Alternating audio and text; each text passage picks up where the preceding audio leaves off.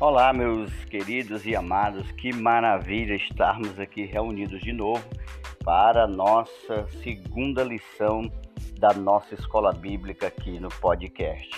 A lição que será tratada hoje tem o título como Saulo de Tarso, o perseguidor da igreja. Antes, vamos fazer uma oração. Senhor, nosso Deus, nosso Pai, te louvamos, ó Deus, pela oportunidade de aprender da Tua Palavra. Abre a nossa mente, o nosso entendimento, para que possamos compreender, ó Deus, as verdades contidas na Tua Palavra. Em nome de Jesus, amém. Ah, o tema do nosso trimestre, do nosso quarto e último trimestre de dois mil e vinte e um, é o apóstolo Paulo, lições da vida e ministério do apóstolo dos gentios, para a Igreja de Cristo. O comentarista é o pastor Elienai Cabral. Na primeira carta de Paulo a Timóteo, no capítulo um, e verso treze, o texto mostra Saulo se definindo como blasfemo, perseguidor e opressor. Ele se definiu assim, claro, antes de sua conversão. Em Atos dos Apóstolos, capítulo nove, versículo um e dois, Saulo respirava ameaça de morte. No livro de Deuteronômio, capítulo vinte e um, e verso vinte e três, mostra que aqueles que iam para o madeiro era considerado maldito. É claro que o texto aí, na verdade, não está falando de crucificação, mas sim de enforcamento ali na lei de Moisés, e o corpo não poderia ficar exposto ali ah, devido à observação da religiosidade do povo naquela época. Então não podia ser exposto, tinha que tirar do madeiro antes que escurecesse. Na carta de Paulo aos Gálatas, capítulo três, verso treze, Saulo descobriu que Jesus se fez maldição por nós. Em Atos dos Apóstolos, capítulo seis, do versículo oito até o dez, e também no capítulo sete do livro de Atos, e do versículo cinquenta e um até o cinquenta e três, Estevão, um discurso que se deparou com o de Saulo.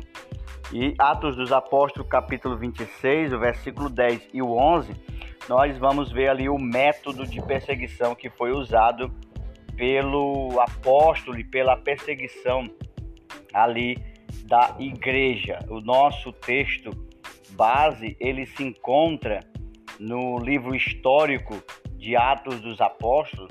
Se você puder abrir a sua Bíblia, no capítulo oito de Atos, a partir do verso um ao três, e depois a gente lê também é, Atos dos Apóstolos, capítulo vinte e dois, do versículo quatro até o cinco. Atos, capítulo oito, do verso um ao três, diz o seguinte: E Saulo consentia na morte de Estevão. Naquele dia teve início uma grande perseguição contra a igreja em Jerusalém. Todos, exceto os apóstolos, foram dispersos pelas regiões da Judéia e da Samaria. Alguns homens piedosos sepultaram Estevão e fizeram grande lamentação por ele. Saulo, porém, queria destruir a igreja, indo de casa em casa, arrastava homens e mulheres, lançando-os na prisão. Atos dos Apóstolos, agora capítulo vinte e dois, e o versículo quatro e cinco, o texto sagrado diz o seguinte: Persegui este caminho até a morte, diz o apóstolo Paulo, prendendo homens e mulheres, lançando-os na cadeia. Disto são testemunha os sumos sacerdotes e todos os anciãos. Deles eu recebi cartas para os irmãos judeus de Damasco e fui até lá para trazer amarrados a Jerusalém os que também lá estivessem para serem punidos. Então veja que Paulo, ele confessa que ele foi realmente um perseguidor da igreja. E ainda em Atos dos Apóstolos, no capítulo vinte e seis de Atos, capítulo vinte e seis de Atos, e do versículo nove até o onze, o texto sagrado diz o seguinte: Na verdade eu pensava, diz Paulo, que devia fazer muitas coisas contra o nome de Jesus, o Nazareno. E foi exatamente o que fiz em Jerusalém.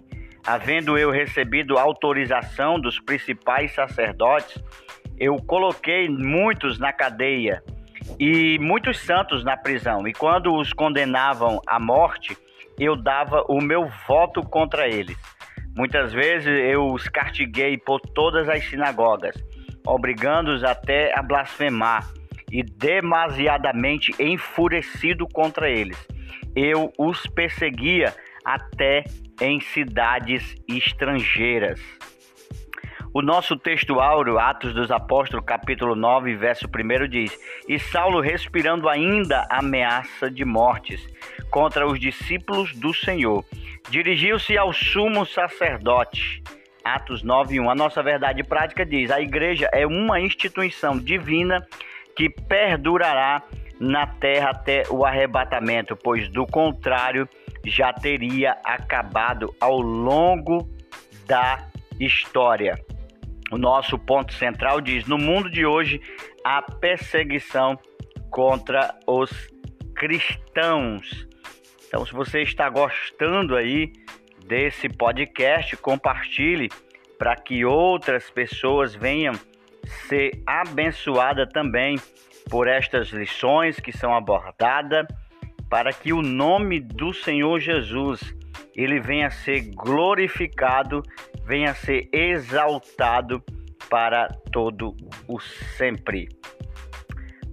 Bom, a nossa, a nossa introdução, ela diz o seguinte: a história da expansão da igreja no livro de Atos mostra um fariseu zeloso, Saulo de Tarso. Esse tinha prestígio religioso e cultural entre os judeus. Paulo ganhou carta branca das autoridades religiosas para perseguir os seguidores de Jesus. Então, a história da igreja mostra que houve perseguição contra muitos daqueles que servia ao Senhor Jesus. Ah, os primórdios da perseguição da igreja, a perseguição à igreja nos tempos de Jesus, a prisão, a condenação, por exemplo, e a morte do nosso Senhor Jesus, é, resultaram das perseguições das autoridades religiosas de Jerusalém. Nós podemos afirmar que as perseguições à igreja começaram muito antes do apóstolo Paulo. Se nós lermos, por exemplo, o Evangelho de Marcos, capítulo onze, o verso dezoito, o evangelista vai dizer: E os escribas e os príncipes dos sacerdotes, tendo ouvido isto, buscavam ocasião para matar o Senhor Jesus. Durante o seu ministério aqui na terra, o Senhor Jesus advertiu os seus discípulos que chegaria a hora em que qualquer pessoa que os perseguissem e os matassem pensaria estar fazendo um serviço a Deus. João capítulo dezesseis, Evangelho de João capítulo dezesseis, e o versículo um e dois diz: Tenho-vos dito estas coisas para que vos não escandalizeis. Expulsar-vos-ão das sinagogas. Vem mesmo a hora em que qualquer que vos matar cuidará fazer um serviço a Deus. Jesus foi perseguido e preveniu os discípulos acerca das perseguições. Já no seu primeiro discurso público, o nosso Senhor e Salvador Jesus Cristo exclamou sobre as perseguições no Evangelho de Mateus, no capítulo cinco, a partir do versículo dez até o doze.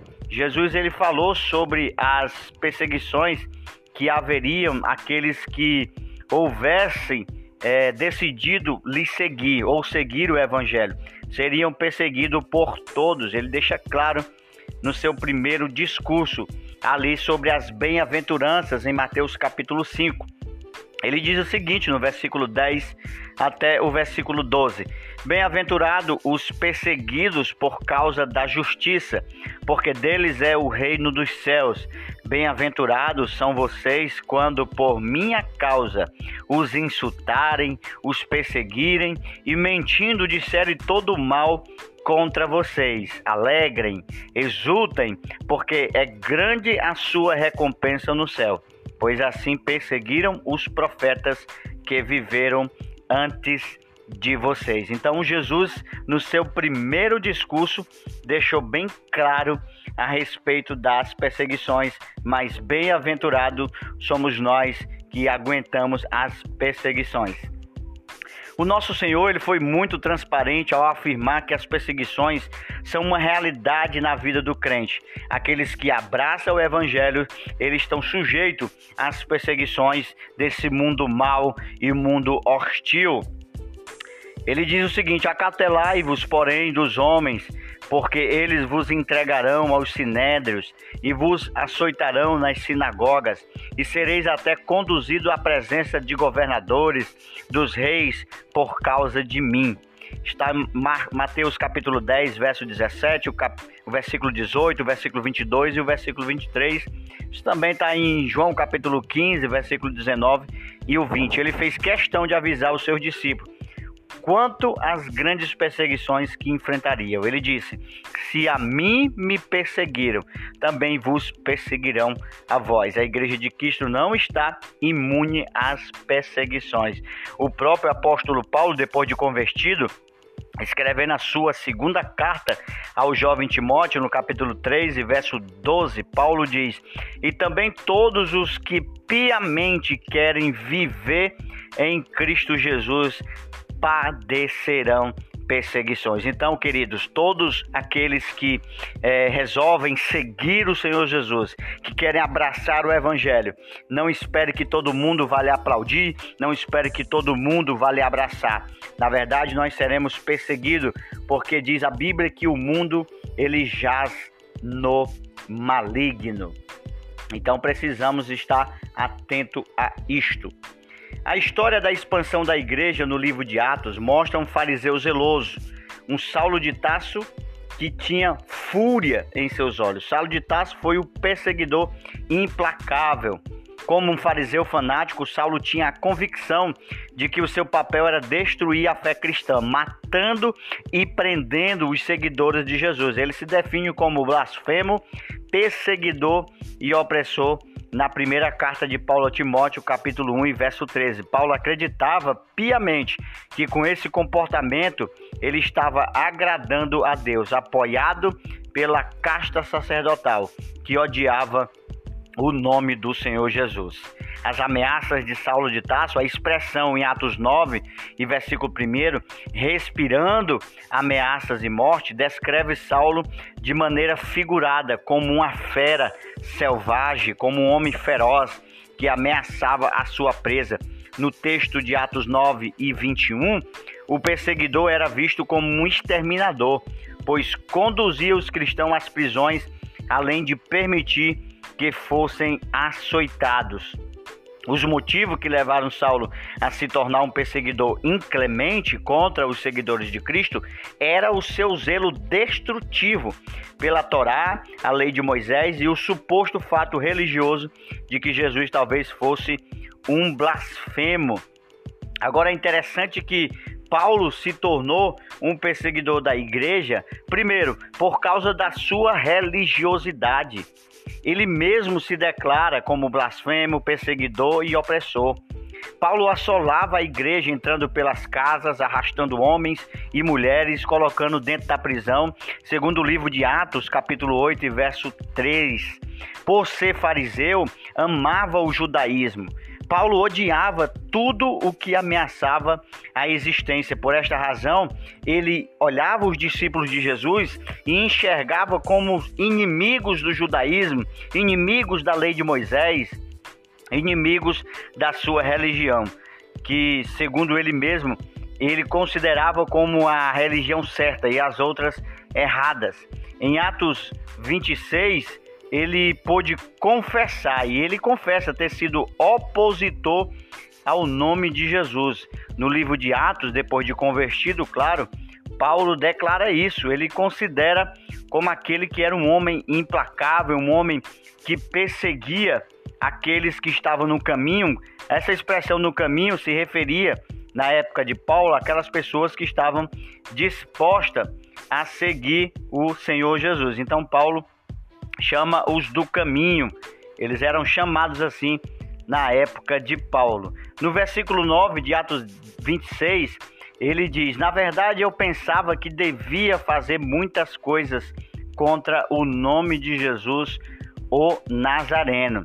Paulo se considerava no versículo dez como carrasco de muitos santos. E foi exatamente o que fiz em Jerusalém, havendo eu recebido autorização dos principais sacerdotes, encerrei muitos dos santos na prisão, e quando os condenava à morte, eu dava o meu voto contra eles. Paulo também se definia como violento no versículo onze. Olha só o que diz o versículo onze. Muitas vezes o castigueis por todas as sinagogas, obrigando-os até a blasfemar, e eu demasiadamente enfurecido contra eles, eu os perseguia até em cidades estrangeiras.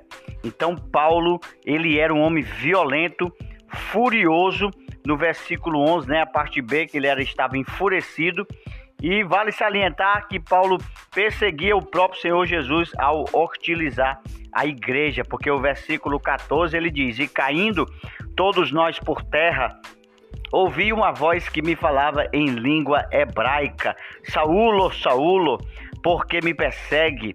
É duro para você ficar dando coices contra os aguilhões. Então eu perguntei: Senhor, quem é você?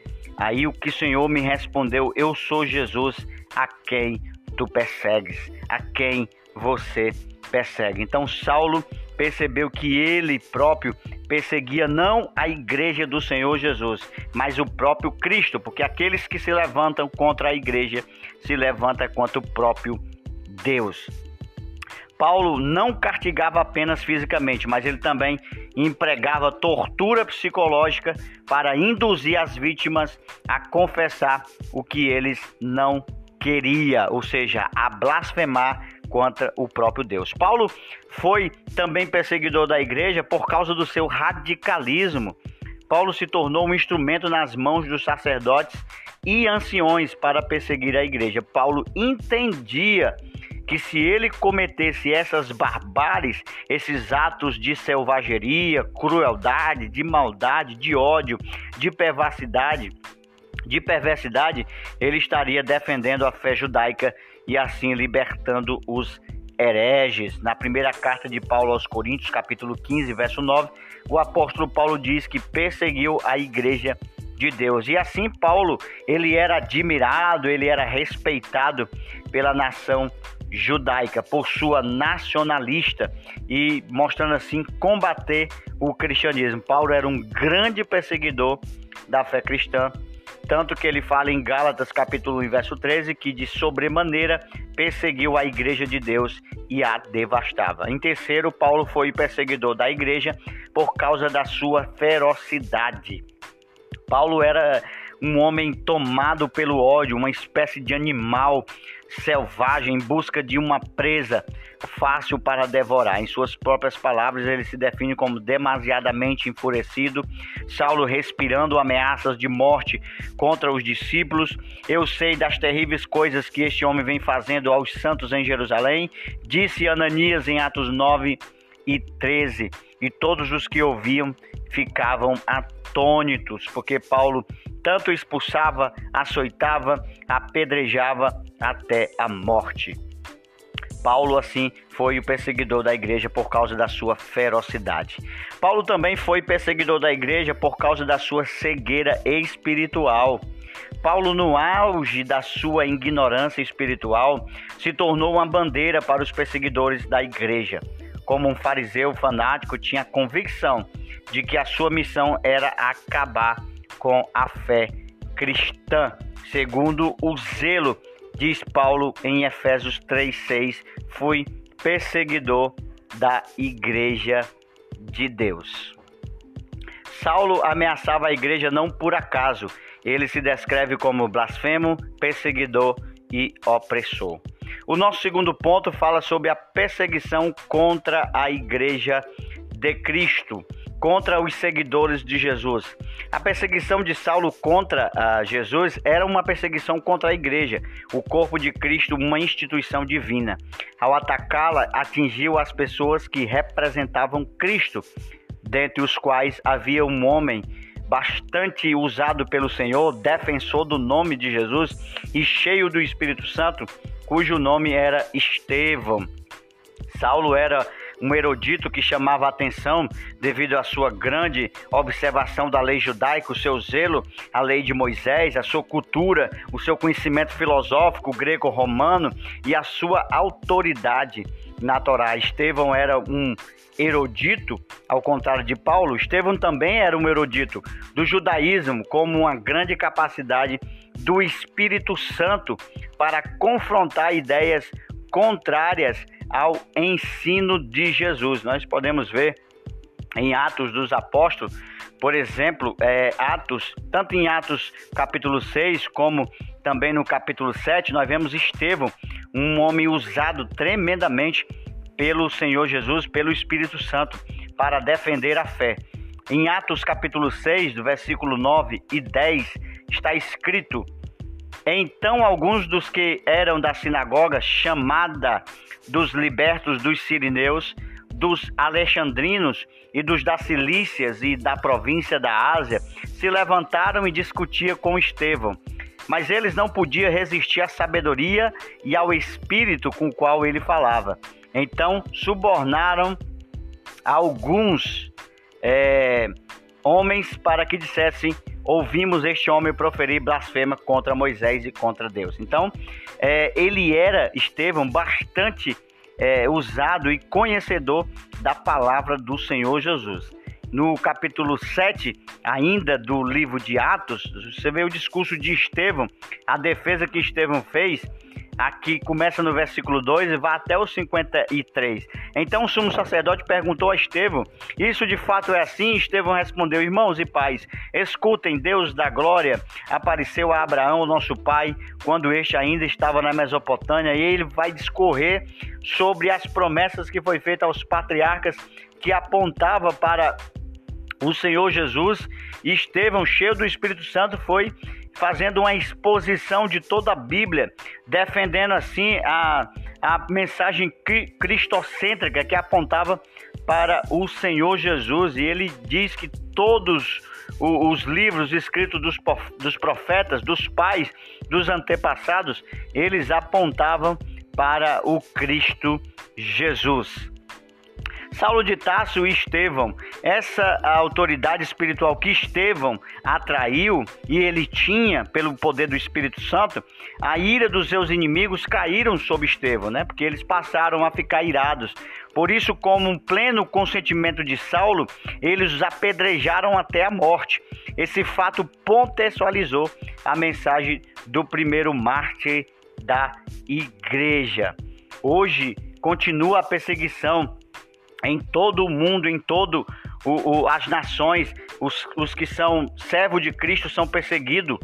A igreja atual continua a despertar fúria de certas autoridades políticas e religiosas que não aceitam a mensagem de liberdade e vida que o evangelho proporciona. Nossos irmãos que servem a Deus em outras nações, em outros países, políticos e religiosamente fechados para o evangelho, continua a pagar com a própria vida a fidelidade à mensagem de Cristo. Para você ter uma ideia, hoje mais de cem milhões de cristãos são perseguidos por causa da sua fé. Oremos pela nossa igreja perseguida. A perseguição de Saulo contra Jesus era uma perseguição contra a igreja de Cristo. Então ele foi, assim, um perseguidor não só da igreja, mas um perseguidor do próprio Cristo Jesus. Nós vemos que existem diversas áreas onde a, a igreja ela é perseguida. Então o sistema se volta contra a, a igreja. Muitas, muitos governos, muitos políticos, eles perseguem a, a igreja.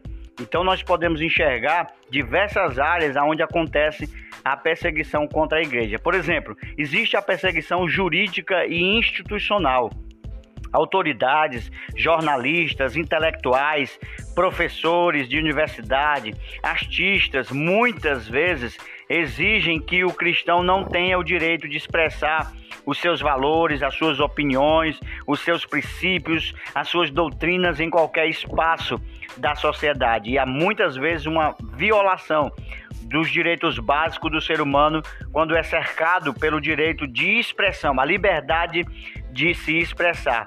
Na esfera institucional, existem leis que são criadas para que venha impedir, tentar impedir o avanço da igreja, sendo proibida, assim, em vários aspectos, a liberdade de expressão por parte dos cristãos. Nós vemos também a perseguição ideológica e moral.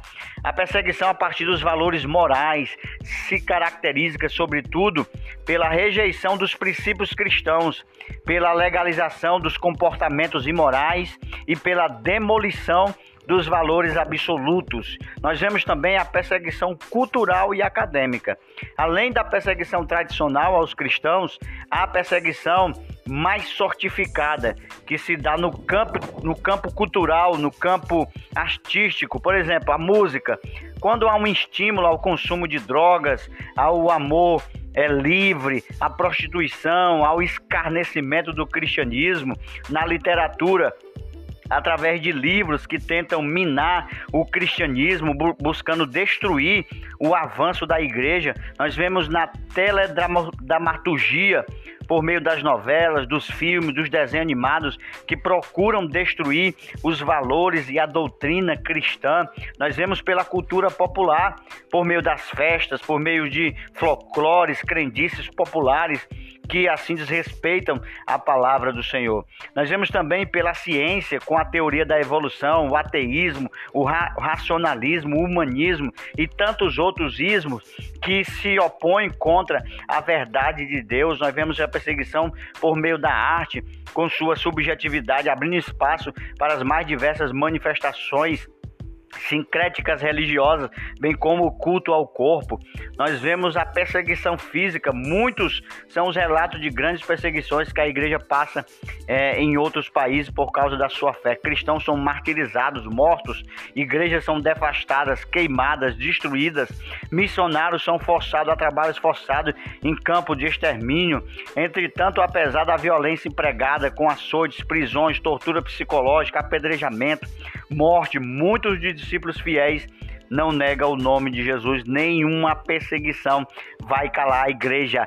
Jesus disse claramente: as portas do inferno, elas não prevalecerão contra a minha igreja.